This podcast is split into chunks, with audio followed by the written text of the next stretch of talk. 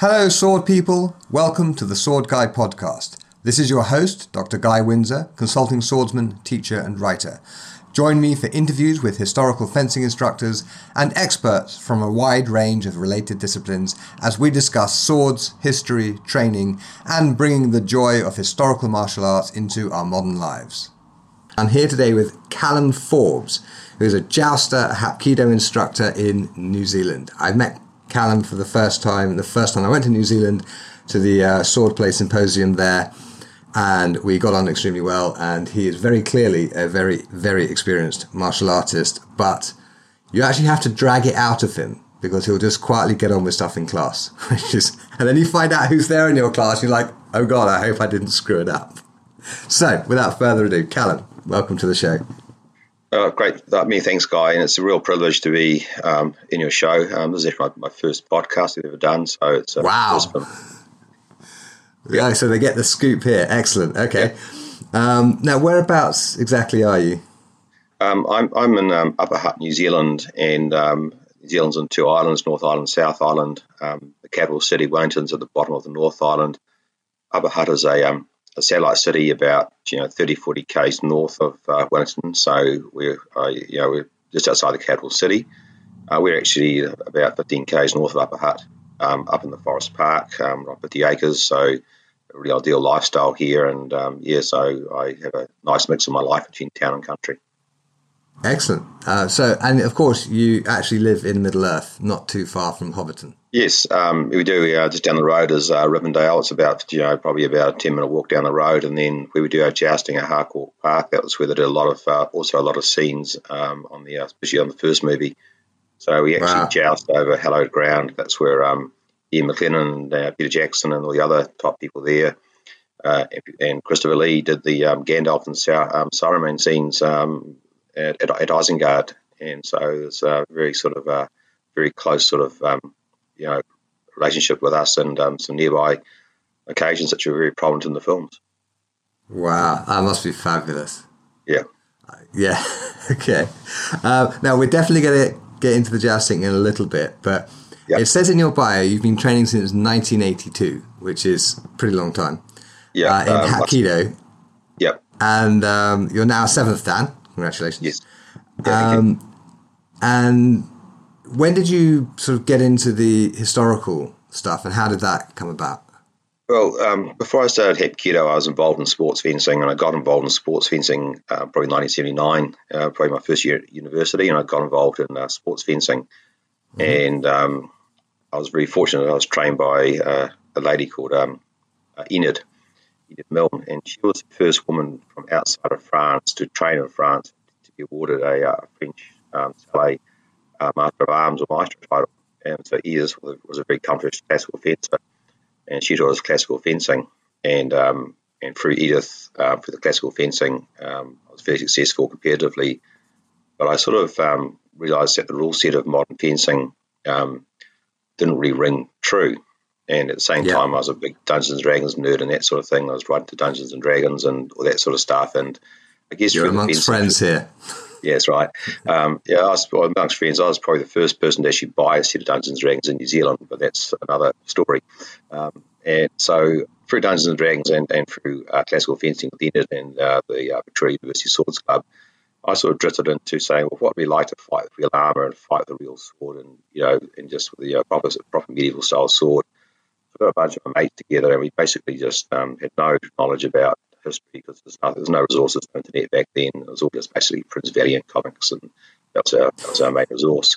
Um, and, yeah. and, few, and the old 19th century uh, Victorian scholars had some books out. And between those resources, we started putting together um, you know, homemade, homemade mail armour and leather armour and made these ridiculously heavy swords and that sort of thing. We just started mucking around in the backyard and uh, just, you know, just doing, um, you know, um, just trying to adapt what we learned in modern fencing to HEMA which was a you know to you know these these these uh, weapons at the time. So it's a bit of a mishmash. And then um, somebody saw us and said, "Oh, you guys come and do a public show for us at some some sort of country fair." And then we just got involved in um, you know just putting on these really bad uh, reenactments um, back in the early '80s um, to various fairs and community events and. Uh, nobody knew any better, so they thought we were fantastic. And we were swinging around, you know, ten pound single hand swords, uh, great to like buckets, um, uh, mail put together with mild steel butted wire, which fell apart in the first battle, and, and probably just slashing each other. And there's no nothing at all. It's just you know, it was, and then gradually um, over time we got access to better knowledge and uh, that sort of thing. And um, and then in 19, 1997, I went to Australia to one of the, um, medieval medieval events in Australia and um, there's a guy called Stephen Hand, who's very famous around here as one of the leading HEMA practitioners. And Stephen was really into George Silver, who I also have a great deal of time for. Um, it's probably going to give me a few hates, but that's the way it is. Um, and, and um, so Stephen taught me, or showed me true time. And I sort of knew true time implicitly through what Enid showed me. And all the stuff that I did in classical fencing started to make a bit of sense. And I was able to adapt my earlier sword fighting, what uh, Stephen was showing me, so there, from there, we started, you know, started to do proper studying the manuscripts, and were starting to appear then too. I got into Fiore because um, my period of interest is 14th century, late 14th century. So he was the, um, the one I was interested in, and then another friend of mine, Colin McKinstry, who's the HEMA man in New Zealand, uh, started, you know, interpreting stuff, and we just gradually built from there.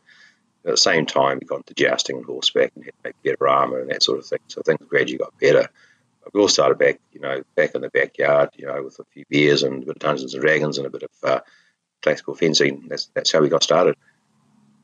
Wow, uh, there's a lot to unpack there. I mean, okay, yeah. Stephen Stephen Hand and I go way back, not quite back to 1997, but to about yeah. I think I met him in 2003, and we've been friends ever since. Yeah. Um, and yeah, he came to Finland to teach a couple of seminars for me, including Silver. So you were in pretty good hands there. Um, well, I've known Stephen since 1985. I went to Australia and met him at a reenactment event, and then we lost touch for about 12 years and ran into each other ah, okay. in 97. I've actually had Stephen out in New Zealand as well. Um, you know, he's um, come up with stuff for, for our guys, and he's he's a he's a really good, you know, yeah, great mind, solid. very very very bright mind, very bright man, very clever man, and he knows his stuff. Yeah, um, and it's interesting that you, you came to it through classical fencing. I had the exact same disillusionment with the rule set. The fencing itself is great, but the rule set yeah. just doesn't satisfy anyone with a kind of really swordy soul, I don't think. No. And that's um, why I um, got out of fencing. You know, I got out of it because the rule set. And then when they brought in the Olympic style with the whippy swords that would uh, be oh, like yeah. to parry, that, that was the end of it for me. Yeah, me too. Um, the the idea that someone could just curl their their sword around and tap you on the shoulder and ignore yeah. the fact that your sword was sticking through their guts. It's just yeah, it drove drove me nuts. Yeah. Well, no, it drove me in, in yeah. it drove me into the arms of Alfred Hutton, is what it did. Yeah, yeah. So that's so you've got the same yeah. So we've got the same issues with uh, fencing, and the thing was too was the simultaneous hit where you land your blade fraction ahead of the other person on you, and you've got a point, but anyway yeah, yeah. I, am I'm, I'm very much in favour of using um, 19th century style sharps, which is it's not actually yeah. a sharp sword, but it's like a quarter inch spike on it with a um, sort of yeah yeah like, a, like, like, yeah yeah like it's like it's sticking out of um, like a flat thing, so it's not going to go in very deep, yeah. but it will certainly puncture the skin. And fencing without shirts with those, and you know if you if you miss your parry, you bleed, and that's very yeah. um, well, very conducive be, uh, to a good parry. well, that'd be quite interesting. Yeah, it's it's it, it focuses the mind. Yeah. Um, it is a little risky because if the point slips, it can kind of slice you open a bit, which is unfortunate. Yeah. But again, then you really, really should have parried. yeah. so, um, okay, now I don't know about um, whether this rings true for you, but in the historical martial arts world, as far as I'm aware, you're mostly known as a jouster. Yes. Okay. Um, and you organise jousting tournaments, and yep. that is that is something that simply boggles my mind. You know, you have horses and you have armor and you have people riding at each other at high speed, and it must be absolutely terrifying. We'll get into the actual specific feeling of what it's like to joust in a little bit.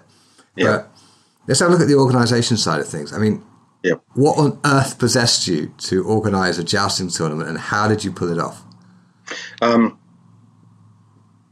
basically, nobody else was doing it. Was doing it, and um, yeah, we we had gradually evolved. We we had basically um, just worked out here quietly and um, just just um, got the stage where we had two or three horses that we were working with, and um, we were doing mounted skills, which is the um, just basically just um, doing some of the battle drills on inanimate targets uh, with weapons, and um, so we started adding those into our combat shows we were doing at other people's events, and um, basically we, we, were basically just taking ourselves on to big community fairs, that sort of thing. Often the odd council might um, have, have us up to do a small display. Uh, we had the odd equestrian event before we were bizarre enough to, you know, and interesting enough to chuck us onto uh, into a you know, corner somewhere and run us at, um, you know, these events and that sort of stuff. So we had a lot of experience uh, being tacked onto other people's events.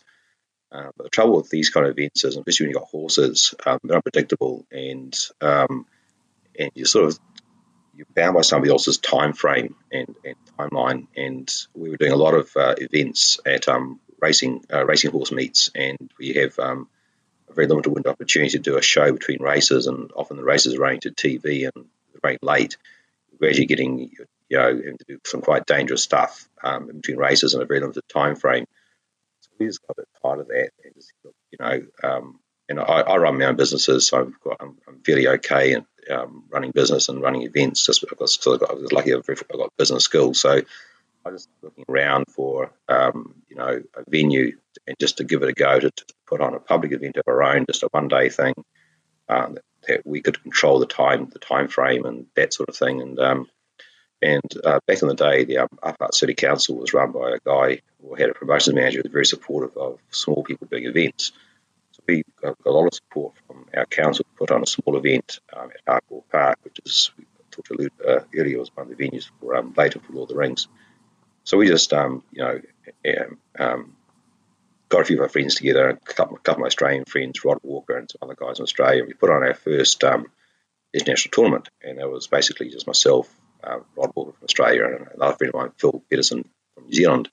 We just um, basically put on a, a small show of uh, jousting with lances. It wasn't real jousting at the time; it was just tapping uh, solid, solid uh, uh, lance on shield. Um, but it went down really well, and um, so they gave us the confidence to say, let's do it properly and actually, you know, um, start our own event.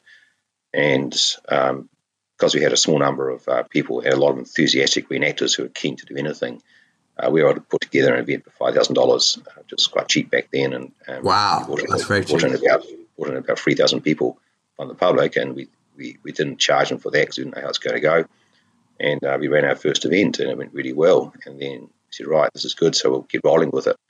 And um, so we gradually um, built up over about you know, 10, 15 years a really slick um, international joust.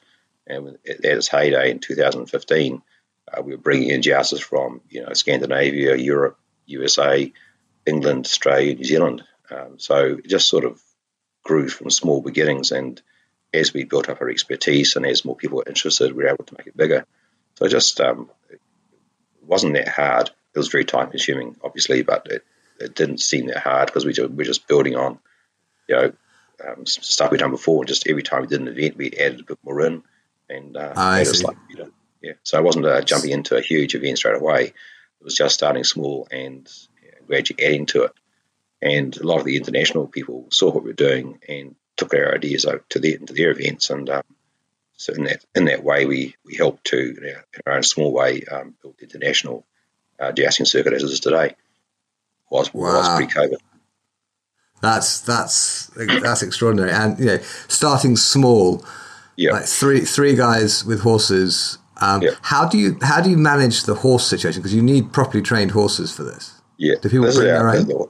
Yeah, no, this is our this is our biggest problem, and it's why we haven't done much for the last few years. Is that um, obviously um, it's very expensive to fly horses anywhere in the world, and none of us are you know multi-millionaires that can afford to do that. We're not sort of uh, polo players that can fly the horses around the world. So basically, uh, we, we got to provide horses, horses for the international visitors, and that does limit the uh, the scale of what we can do. So really, you rely on people having uh, extra horses, and uh, and we've always had. Um, you know, we, are lucky we've got 50 acres here, which you know, um, we, so we, we can keep um, a team of horses um, our own requirements. So we, we always have a couple of spare horses here. We've got a friend of ours up north, Vicky, who's the same. She's got a spare horses and a few others. So between the local jousters around the country, we can bring in about three or four, maybe five spare horses.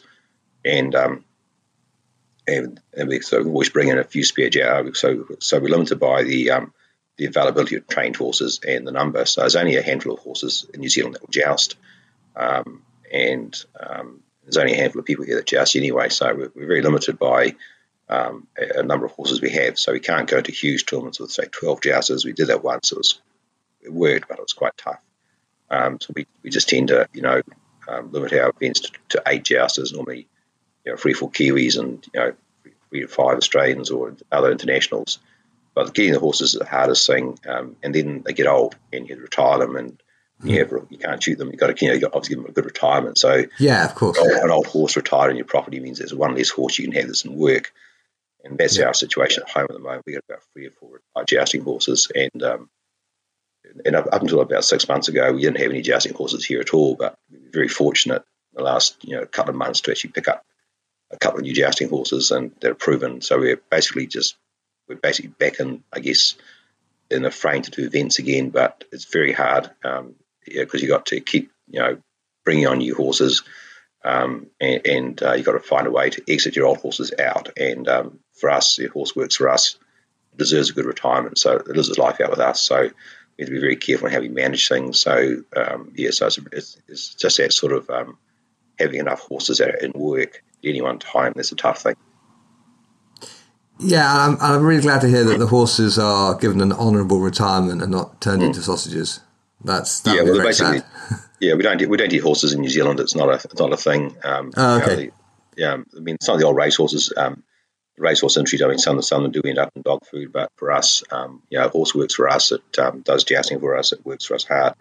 Uh, part of our family, you know, we, we're we're, we're sure. mad and, and part of the family. So, um, yeah. so uh, once once once they once they although I don't really like retiring the horses unless they're unsound. Uh, even an old horse still wants to work. So yeah, I've got, a horse that's going to be 25 this year, which is actually an old of the Rings horse actually, and he uh, he's still working. You know, he's still doing a bit of work wow. with newer riders, that sort of thing, and he'll keep working until his body tells us that he's no longer into it, and then he'll be um, you know retired up the hill yeah. Uh, with his mates. So we try and keep them going as long as we can because, like people, you know, um, they, they, like to they like to do something. Yeah, and, and, horses are sort of social animals, and they're part yeah. of the herd. Yes. Means they, they, they want to be doing the thing that the leader of the herd is doing. Yes. Yeah. Yeah. So, so yeah, it's, it's I, I, get I do get the the impression that that like serious jousting horses are really into jousting. Yes, they are. Uh, and I, I, have also arguments with people, uh, especially the animal rights people, say, "Oh, it's, it's unnatural to ride a horse. It's, un, it's unnatural for a horse to run at another horse." And uh, for another horse to be aggressive to another horse, yeah, it is. It's like humans. There's there's there's a there's a, there's a hierarchy, and um, but the horses that they're at the top of the herd, um, they love it. They love the jousting, and um, you know often you just can't hold them back. They, they just go, and um, other horses may need a little bit of encouragement um, because they're beta horses, but you know but a horse won't joust if it doesn't want to, and there's no way that you can force you know, your will on an animal that's about six or seven times your body mass and much stronger. So um, yeah, it has to enjoy the joust in order to do it. And um, and our, all of our horses have, you know, some of the some that just love it. They just um, yeah, they, they go up about ten gears. Um, yeah, show. It's, yeah, it's worth thinking that that you know in Napoleonic times, if an infantry formed a well structured square with all their bayonets sticking out, no cavalry could break through it because the horses would not run into the spikes, no matter what the people riding them would say. That's so, great. And same yeah. with the, uh, old medieval times with the Scottish at Bannockburn and the people that use spear formations. Uh, horse will not go into a um, into a, a hedgehog with spears or a, a, line of bayonets. They're not stupid. Um, yeah. You know, so they're not they're not stupid animals, um, and they do require you, you um, you've got to be confident with them, and you've got to have their trust. Once you've got their trust, I mean, the jousting is fairly easy for them. Um, um, so you um, you know, once once you've got that sorted out, they're they're pretty good. Okay, so I imagine so. The people coming from abroad are borrowing horses. Um, I've ridden enough to know that horses are extremely different, and I imagine that there's an advantage to riding with your own horse that knows you really well and you understand yep. each other. Um, so do you, do they have like a training period where they can kind of get used to the new horse, or do they just jump on it and go? Um, basically, what I do is I um, I fly them in the week before the tournament. Uh, mm-hmm. So I have a week here at our place or we've got where we've got the event, and we give them the best horses. Uh, we, we give we give the, um, international people the easiest horses to ride and the best horses. So they, they get the best horses. So um, they get my horse. My horse is really good. Um, I've actually never jousted my horse in an international tournament. I've always given him a international jouster. Um, um, and all the all the good horses that are the least problematic and the most you know, experienced tend to go. We give them to internationals just because you understand that even for a good rider, it takes them a few days to click with a horse, and then another few days to get used to it. So they have, a, they have basically have about a week, five days before the event, they get to ride a couple of hours a day, and that's all they need. Especially a good horseman or mm. horsewoman, they can pick it up, you know, in about two or three sessions. But they always get the best horses and the easiest horses to ride because we're aware of that. Um, unlike some of his IP tour, I've been given a horse that's never jousted and told to joust it. Oh my God. given about half an hour's riding on it before I go into an event. So, so we always um, always give our guests the best horses available and the best time to train. Uh, you know, um, so they they and they have an advantage because of that because they're on you know horses that you know they, mm. they don't know the horse's issues that it's got any. So the horse has been going well for them, so they tend to be a bit more confident. Um, you know, than often the local guys who've got horses that are quite new. So we tend to ride the newer horses that are still in training, and uh, and so it tends to even out the uh, playing field a bit. Okay. So is it actually competitive jousting? Yes, it is. Yeah. So how, in the how old do you days, score it? Um, we, we score like it historically, and this is one of the big misconceptions about jousting. It's all about knocking the other guy off the horse, and that was never the intent of most styles of joust. There were different styles of jousting like there are different styles of, of HEMA and that sort of stuff in martial arts, but the, uh, the style of joust we use is called the joust of peace, and um, that's where you used um, lances that broke on the shield of the body of the opponent, and depending upon how well you broke your lance, you got a point for it. And you either got one point or two points, or a point for a touch and a point for a miss. They had very simple scoring systems, and if you look in some of the historical records, there's actually scoring chits and that sort of stuff, and quite complicated, um, you know, scoring um, you know, chits from an event that showed exactly what happened and that sort of thing. So most of the joust, the joust of peace, and and we, so we just um, so we've um, um, copied that concept, and what we use is that um, uh, there's two kinds of jousting now: the solid lance jousting, which is big in Europe, and also going through Australia, with actually doing things correctly with a solid lance with a metal tip, and that's really high level stuff. The um, the step down from that is we're using a, a lance body with a frangible or breakable tip and okay. most people who do, who do, that use a balsa tip, which breaks on contact with the opponent. And depending upon how well the balsa breaks, you get points for it. Um, we've moved on from that. We've gone to a pine tip with a spiral cut, which weakens the tip enough to break under pressure. And depending on how well you break that pine tip, um, determines number of points. So the way we score things is if you if you break the lance within say 15 centimeters of the tip, that's one point. If you break the lance in two pieces you know, down the middle of the tip, that's um, two points. Um, if you shatter the lance into multiple fragments, that's um, that's three points. Um, so that's our scoring system, and you get penalties for um, off-target hits. You get disqualified for hitting a horse. That's it. You, you hit a horse that you're out of the tournament. Um, so yep. it doesn't matter where you came from, how far you travelled. You hit the horse. You're disqualified from the event, and that's it. Um, so that does really. We never had to do that. We've done it once or twice, but that's a long time ago. Um, so we do have a proper system scoring. Um, there's penalties for infractions like you know not presenting your, sh- your shield properly or abusing a squire, that sort of thing, which doesn't really happen. But there's a few things just to so it's a, it's a it's a proper sport, and the rule set is fairly common around the world. So we know what we're getting. You know, so it's fairly consistent how you score the tournaments. And what you do is you basically uh, accumulate the points over a jousting match and over a jousting round, and then you go into uh, sort of final and semi-final to determine the winner. So it's um, properly sort of regulated and it's properly sort of judged and, and adjudicated. Wow. So that um, so it is, it is, and that's taken a few years to develop, but it is a sport now. Okay, and I'm sure some people are wondering what the prizes are. Uh, the prizes are basically just, uh, you know, we might give a sword away. We might give, you know, depending upon how much money we've mm. got, we, we, tend we tend to give away things that are simple to carry. You know, because uh, getting armor around the world that's another big issue, and you yes. much weight. So we give um, medals we give out, you know, uh, you know, just trinkets. Um, they're not really trinkets; they're basically uh, fairly expensive replicas of small historical items like goblet, that sort of thing. Might be a nice dagger, it might be a sword, it might be you know a, a, a, something nice so they can, they can put in a suitcase in the backpack and take home. Um, so there's no cash prizes we don't give out, um, although um, we do pay airfares for international competitors. We do pay for their accommodation oh, wow. um, because they are they are they are travelling. They are, people a lot of times are jousting, so we do cover airfares. We do um, and we do cover accommodation and beer money, that sort of stuff. So they don't really have to spend much money you know, during the pre-training at the tournament, and then most of them will stick around New Zealand for a week or so and travel afterwards at you know, their cost. But uh, we try and make it cost neutral to attend the tournament, and then they get a nice prize and, and bragging rights. You know. Yeah, that's epic. Yeah. Wow, I wish I, I, wish I was a better rider. yeah. there is no uh, way on earth I'm I'm jousting. I, am you know, I, I can ride well enough to know how much I don't know, and there's just yeah. no way I'm I'm at that level. Well, there's two things we do. There's also there's a, there's a jousting in the mounted skills, and the mounted skills is like a dressage course with weapons and mm-hmm. armor and targets, and that's actually more high, that's actually a harder skill to master than the joust.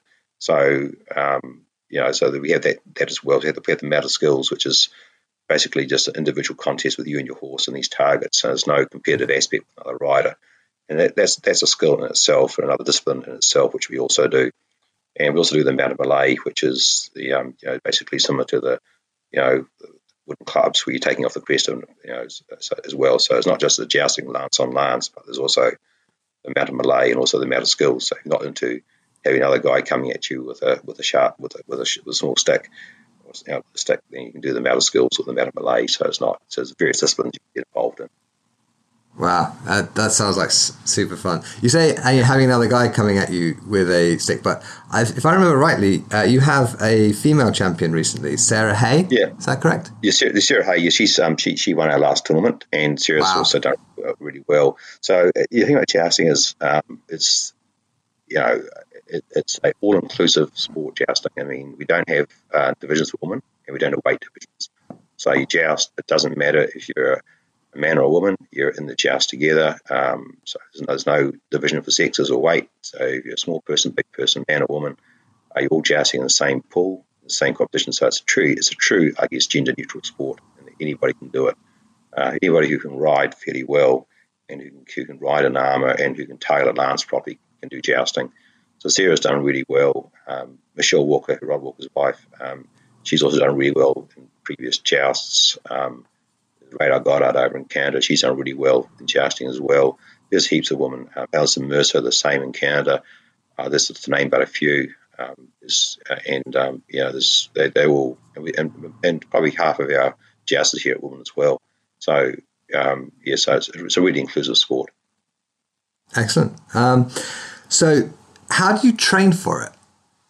Um, you got to learn how to ride first of all, and mm-hmm. that's the hardest thing because we get guys showing up who've done a day's trekking and think they can ride, and then so um, yeah. So what I suggest to people is that they need to get professional riding lessons, and yeah, obviously um, classical dressage or Western riding either, either discipline will set you up for um, jousting. So you learn how to ride, um, how to you know walk, trot, canter, and do all the basic stuff, and leg yield and all that sort of thing. And once you can do that, you then start riding uh, with um, just like squash used to do. You start riding weapons, you do the spinning quintain, you do uh, rings with spears, that sort of thing, and just learning how to use weapons on horseback. And then once you can do that, you start putting armor on, which changes the game totally because it changes your weight distribution. And you start riding bits of armor, and then eventually you can ride an armor and you can ride with weapons. And then we start putting you into joust training, which is just basically um, riding at another another, t- another rider coming at you, so you can learn about the parallax and how that affects your aiming point and that sort of thing with two moving objects moving towards each other, um, and just gradually build up from there. So it's, it's um, can take it, um, a good rider who's you know we tend to find the the people who are horsemen or horsewomen tend to pick up the jousting faster because they can they know how to ride, and, mm. and that's the that's the big thing. And they can pick up jousting within a year because it takes about a year or so to get their armour together if they're lucky. And uh, we've had people joust within a year who are accomplished horse people. Um, for most people, uh, especially me, because I'm, I'm, a very slow learner, it took me many years. Um, most people take two to three years uh, before I put them into a, um, a um, competitive joust. But before they do that, they do public shows, which are just basically demonstrations, which are non-competitive, and they do that. And once they're good at that, we then put them into competition. So it can take uh, anywhere between one and five years, I think, for somebody who's really dedicated to get into it. Well, I, many years ago, um, my girlfriend at the time uh, and her mum had a horse that was a Grand Prix level dressage horse. Yep. and that horse taught me to ride to the point where Yep. you know I was able to do flying changes and what have you. Yep. And but I could ride that horse because Yep. that horse knew absolutely everything there was to know about riding and, and dressage. And as long as the clumsy oaf on his back gave at least vaguely the right signal, it would cheerfully do the thing that it knew it was supposed to do. But it doesn't really doesn't really transfer to being able to ride No. just any old horse. No, no, and our horses are they're not top level dress. I mean, my horse is only level two dressage and jumping with me and that. So we do, we do other stuff with the horses too, but they're not sort of top end sports horses. They're, they're just you know your average sort of uh, you know it's you know, mid level horse. So you really need to um, know how to ride to ride these horses. So because Sure. if you had a high level dressage horse, you wouldn't waste it on jousting. You'd be competing with it. Um, Sure. So, so yeah, so it's a little bit harder riding um, the general horses that we use. So you need to, um, you know, probably a little bit more skill. But um, yeah, but it's a lot of fun and um, and, and um, you know, it's, it's um, the, the horses seem to, seem to enjoy it, and we enjoy it. That's we wouldn't be doing it. Sure. Uh, now I have a question about um, Fiore's mounted combat. Do you Yeah. Do you do sort of reconstruction of those plays as part of any any part of your training? Yes, we do. That's um, a big part of my training, uh, the Fiore Mounted Plays. Um, as you know, the last Sword Symposium, I was going to run a session on that, but at Yes, last. Sword Symposium, um, I'd, I'd, a, my, my, I had a really bad hip, um, which has been replaced since I saw you last, so I'm back to normal now. Oh, Um, good. But um, so, but I, yeah, the mounted plays, uh, we do that um, up here. We, we've now got more horses. Um, we couldn't do it until quite recently, but now we've got more horses here that um, have a jousting background. Uh, we're going to get back more into it. I've done quite a bit in the past. Uh, the thing with Fiore mounted plays is that they're actually very hard to do safely. Um, Yes. on the disarms with the shoulder lock. Uh, we did we don't do that any faster than the walk because when Peter Lyon and I, uh, Peter Lyon is the um, one of my uh, former jousters who is quite famous on Lord of the Rings as a sword maker. We had a workshop, but he, he's a big man, and when we're doing a, a, a disarm uh, with a shoulder wrap at the trot, he took me out of my saddle and was broke my shoulder. Um, so Oh my that's how God. effective the, that's how effective the, the techniques are. Well, yeah, they're, and they're they're supposed to like kill Yeah. the people who are annoying Yeah. you. Uh, so yes, that's right. Yeah. so very Fiore- difficult to Fiore- do. Yeah, so Fiore's uh, all his techniques, uh, his mounted plays, we've done them all, and we've done most of them, and they're, they're designed to kill the, either the other horse or the other rider. So you can't do them. Um, you do them at the walk, um, but you certainly wouldn't do them any faster because if you get it wrong, they are designed to kill, uh, or maim the other horse or other rider because they're, they're Fiore's battlefield techniques. Um, so we, we do them. Um, you know, we can't do them in competition, obviously, but we do No, them at, at acad- academic interest and to complete the uh, Fiore system. Callum, I just had a fantastically brilliant idea, which f- feel free to shoot it down, and I can Yeah, edit this yeah. out of the episode of it. Yeah, You know, if it turned out to be not not such a good idea. Um, would you be able to video all of those mounted plays? Yep, um, we can do that for you. Yep. because I've done the translation and transcription for like all of the sword plays, but I haven't even looked at much most of the mounted combat plays except in the most theoretical way possible, because I've had no way of you know putting two trained people onto horses and telling them Yep. what to do and da, da, da. Um, Yep, so having ha- having a um, if you guys would do that, then I could then because when I when I published the sword stuff, I included a video clip, a link to a video clip for every um, every Right. play, so people can see how I think the the motion should work. Okay. So Well, that sounds, like a great project. Um, yeah, now I can probably do that now. Um, basically, what with my team is that um, I had a really good jousting team down here. Then all of them had ambitions to buy their own land, buy their own horses. So my, my team had, had dispersed. So still got a team, but we're often about 200 miles apart, uh, various places. But I've got a new rider here who's starting to get pretty good. So I can probably start working with him uh, on the Fiore stuff again. I haven't been able to do much in the last year or so because I've been putting this guy up. Sure. Uh, Kieran's ready to go now into you know to, into advanced techniques. So um, we'll start videoing the Fiore plays during the year for you. Try and get it, you know, try and get them done. It's, it's a good project that for would us. be So, epic. yeah, and of course, it. if you run into any interpretation issues, yeah, drop yeah. me an email or great. whatever, Yeah, or we can get on the phone and I can talk yeah, yeah, that, that, and- sounds that, that sounds fantastic, guy. Yeah, I will be into that. So we'll we'll, we'll give us something to do. Um, it's just um, at the moment, you know, we've got COVID in New Zealand and we can't do any Yeah, sure. in the world. we can't do any tournaments, so we're sort of uh, trying to find things to keep us motivated. And I think you know, these the first six months of this year, that could be a really good project actually. That could be a fantastic project. Yeah, so and then we could uh, have, well, then we could like publish the Yep. the translation and the transcription and the video clips and whatever, so that there's like a public record of how how No, we'll- how we'll- at least it can be done. Oh, that'd be epic. no. yeah, we'll do that. Yeah, we'll get on to that. That sounds brilliant. Yeah, Fantastic. and and Callum, Yeah. the next time I'm in New Zealand, Yeah. I think I might just be accidentally popping by your place for a little visit. Great. Oh, you're welcome anytime. You're welcome anytime. because Yeah. because I yes my my riding is is basically I have this thing where when it, I can't ride at home because my eldest daughter is severely allergic to anything Yeah. with Yeah. hair so Yeah. so I just can't be traipsing horse hair through the Yeah. house because it could be No, it, that's, A real problem. that's fair enough too. No, we got the got the horses So here now. Yep. yeah so when I travel if I ever get the chance to get on a horse I Yep. I it I don't jump on it obviously I carefully climb aboard but Yes, right. No, I've got the horses now. We'll do that for you. So because we, Oh, and- and as I fantastic. said, yeah. So you know, as I said, we're, we're basically back in action. So we've got two. Well, there's one horse that I can put a beginner on, and um, I've got another horse that's arriving later this week actually, and hopefully she'll be good too.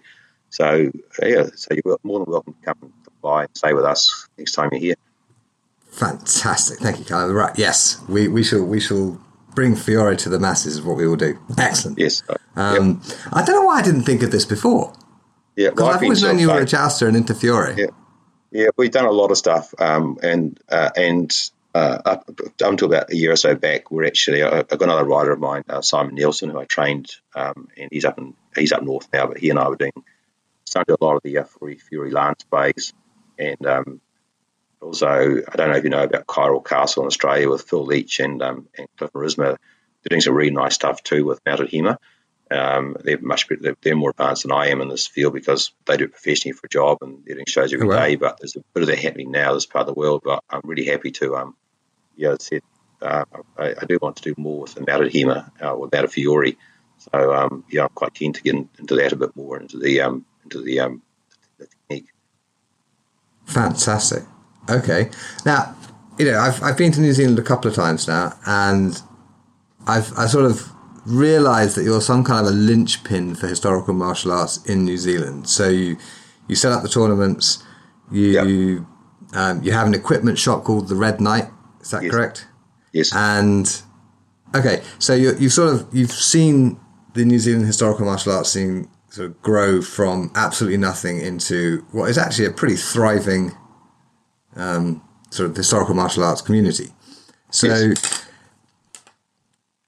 could you just sort of describe it for us? Because you know most people dream of visiting New Zealand, and yeah, because it's, it's it's Middle Earth and all that sort of thing. Um, but some kind of idea of what what the scene is like there. Um, it's hard to say. It's um, it's not. Um, if you look at it as part of reenactment, which I do, wider reenactment, it's not as big as um, obviously the the, the, the medieval full armor combat, which is big in Europe now. Probably in New Zealand. That sort of um, uh, Israel, Israel medieval battle. Um, that, that's that's the dominant uh, thing. That's more of a sport. Uh, that, that's that's bigger, is it? yes, it is. It's huge. I've, Uh, I've and- got Dana. Dana will. I interviewed Yeah. Dana. I'm blanking on her surname, but she Yeah, is. yeah, the Dan, Dan, Dan, Dana's down the road. Yeah, Dana's down the road from me. She, she lives in the same city. So Dana Right. Wyman. She, so she's she's That's a friend of mine. Yeah, and um, so she's she's um, so at the moment um, that's the dominant uh, thing. Um, SCA is big in New Zealand, uh, especially in the South Island, and um, there's also standard reenactment, and there's HEMA, and probably of the um, probably the historical uh, martial arts is probably the smallest of all the four. Um, in saying that, though, um, there's uh, a bit up in Auckland. Um, there's two clubs in my area. There's my club in Upper Hutt, and uh, Colin McKinsey's club in Lower Hutt, and we're basically the same club. And there's a club, two clubs in the South Island, and a few people around the country. So it's it's it's it's, it's not a it's hugely popular, but it's strong enough. And you've also got Selwyn, as you know, who organised Yeah. sword symposiums till recently. Um, so yeah, look, there's enough to enough activity to run. Obviously, the sword symposia, and that's gone three or four times. So I don't know. There's probably maybe hundred people doing HEMA in New Zealand, probably as a rough guess, who are you know studying uh, various things. Um, that's that includes you know the later period, the um, the rapiers, and you know all that sort of stuff. Um, in terms of what we do with the medieval, it's probably only you know, um, you know it's hard to say the numbers, um, but yeah, it's, it's, it's, strong enough to obviously support viable clubs and host events. So that's it started you know it sort of started back in the um, the late nineties with you know me coming back and um, with what Stephen was showing me. Then Stephen's first book on you know Sword and Buckler with him and Paul Wagner, and then I have that uh, book. Yeah. Yes. Um, probably the biggest thing that that's grown here is Colin McKinstry. So Colin, um, he, um, he to me is, is he's my HEMA instructor along with a guy called Michael O'Hara, who also a student of Colin's. Colin's probably the, the main HEMA guy here. He's got the, the, academic knowledge and the ability to put that into practical reality. So Colin's mm-hmm. um, he's, he's, my he's my he's my teacher and, and HEMA. So he, he he's done most of the interpretation, uh, especially around Fiore and some of the sword and buckler and other bits and pieces. So so he and I run probably we probably between us got about thirty students that do some form of historical sword fighting. Uh, we will probably be the biggest in the country um, between our two clubs merged. Um, this group up in Auckland, uh, sports HEMA. Um, yeah, so so yeah, there's a, there's a fair few clubs around, but it's not the dominant. It's not, as dominant as say you know um, what Dana's doing with the um, you know heavy medieval combat. Yeah, I interviewed Dana recently, and she'll be her episode of the show will be coming out before this one. Um, but I didn't yep. realize when I when I talked to her, I wasn't yep. aware that it was actually bigger than historical martial arts. I'm not sure that that's that's true anywhere else. I guess maybe in America the SCA is bigger than historical martial yeah. arts. Yeah, I think uh, in New Zealand, separate thing. Yeah, yeah, I think in New Zealand it's probably more popular because it's a chance. It's it's just a, it, it appeals to you know, keep it quite quite sort of um, physical people. So I think that that style of fighting appeals to a lot of people. Um, but certainly it, it's the one that's getting the numbers into clubs at the moment. And saying that they, they, do have a fair turnover of members as well. Um, but probably you know, looking looking at um, you know um, people in the clubs, so, so I deal with clubs in New Zealand in different styles. They'll be the biggest at the moment, I'd say. And I imagine as as a equipment supplier, you have a pretty good handle on like what is actually being practiced. I don't actually sell because the armor I sell is is not up to their standard. Um, yeah, oh, okay. they do require, yeah. So I, I tend to st- um, sell um, stuff to uh, um, HEMA practitioners, and also um, just our you know our standard average unit who's doing medium contact fighting. But uh, my, my gears doesn't meet their yeah, they they got quite rigid uh, specification requirements as an international sport. Well, they'd need it, wouldn't they? Yeah, they do. They buy some of my gear, like some of my living history stuff they buy, and uh, but they don't buy my armor or my weapons because they're not really rated for their style of combat, they're good Fair enough for everything else. Yeah. Excellent. Um, okay. Now, I have a couple of questions that I um, ask all my guests, or most of my guests at least. Um, the first is what is the best idea you've never acted on? Um, I can't think of any actually. You sent me that question. I thought about it, and um, I tend to um, yeah, you said to do it. It's like let's do, do jousting. Yeah, okay, yeah, we'll do jousting. Yeah, yeah. Um, yeah. So I, I, just if I have a good idea and I think it's worth pursuing, I'll pursue it till I complete it. And um, so I've, and I've never, I've never not finished anything I started. I can't think of anything. I guess the only idea that I haven't done and is you know what I want to do is to build a castle, and that's my biggest idea I haven't done yet. And I'm really keen to build a some kind of fort on our property uh, that's probably the only my only regret is I haven't um, been able to do that because I because uh, I bought a martial arts school of my own, so I bought premises, doing other things as well. So I think other things that consume my money, um, you know, to build the sport, I haven't got the spare money to build the castle. But at some point in time, I do want to build a Norman style keep on our place, and that's probably the only thing I haven't thought about that I haven't acted on. Dude, that's a that's a really good yeah idea. Yes, a Norman so, style keep on your own and that's property. A, yeah, that's so you can practice siege. Yeah, practice siege, and I thought I could uh, hide out to Dungeons and Dragons and to LARPers and that sort of thing, and you know, yeah, that. So that's my my uh, my, my uh, yeah, that's my next project. Um, uh, money, and okay. uh, and I said, um, so if I'm in the position where I've got spare cash flow again, then I'll um, look at doing that because um, I can build up to 12 meters here and call it a barn. So um, so it wouldn't be too hard to um, you know, get planning permission know, I've got a bit of land, I've got, I've got a land where I'm going to put it, but that's the only thing I haven't done is to build this. The idea was to build a stone castle back when I was a teenager, a younger man, but um, but that's not practical in New Zealand. It's an earthquake zone and it'd be so expensive. But putting together a Norman style keep with an outside, you know, you know, palisade. That's that's mm-hmm. that's doable, and probably something I'll, you know, eventually do um, from two decrepit. That would be fantastic, and, and maybe we could do the uh, Swordplay Symposium there. Yeah, that'd be great. You could do that there. Do seeds oh, and do fantastic. Yep. Okay, well that, that's a really good I, I, had a feeling you probably had some projects that hadn't quite come to fruition yet. So yeah, that's the that's the only big one. And Norman Keep. yeah, Norman Keep. Yeah, that would okay. be that'd be pretty awesome. That would be extremely awesome. Um, okay, and my my last question is: somebody yeah. gives you a million dollars or ten million dollars or whatever. I know New Zealand dollars aren't worth as much as they might be. Yeah. Um, yeah. To improve historical martial arts worldwide, how would you spend the money? I'd actually uh, put together some really good events. Annual so you events. spend it on, uh, on events, okay? Yeah, I'll probably buy I get it by if it was a million dollars. You know, that million doesn't that doesn't go very far in New Zealand these days, but um, it'd be good to build infrastructure that would support a um, become a, become a sort of a hub for um, reenactment in New Zealand and also for international events. And uh, and um, some, some you know that, that's what I try and do is just use it to build a hub we can basically bring people in, train them, run public events to fund it. So that'll be that'll you know, so ahead, you know, five million dollars where it was. That's what I'll do with that. Wow, yeah. that's a great idea.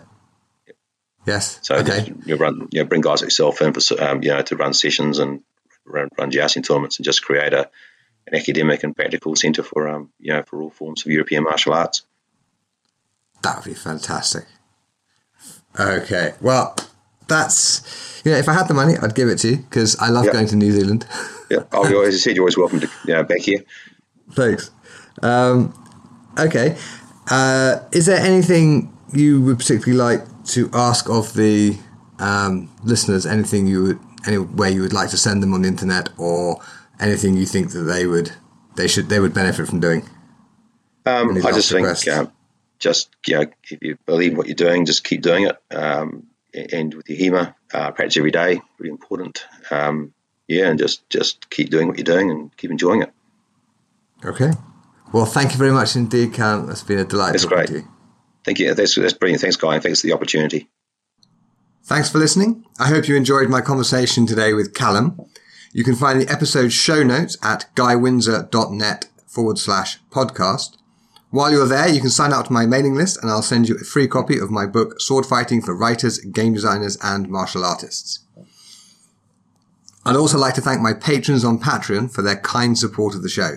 It lets me know that you care about the show and want it to continue. You can join us there for behind the scenes content and to submit your questions for future guests. Patreon.com forward slash the sword guy. Join us next week when I'll be talking to Joanna Penn, who is a writer and podcaster who you may not be familiar with because she's not very much in the sword world, but she's a writer of thrillers and she does all sorts of interesting things like, well, for example, inspire me to create online courses and a podcast. So you definitely don't want to miss that. You can subscribe to the show wherever you get your podcast from. And while you're there, please do rate the show. And if you have an extra minute, leave a review. It really does help get the word out. I'll see you next week.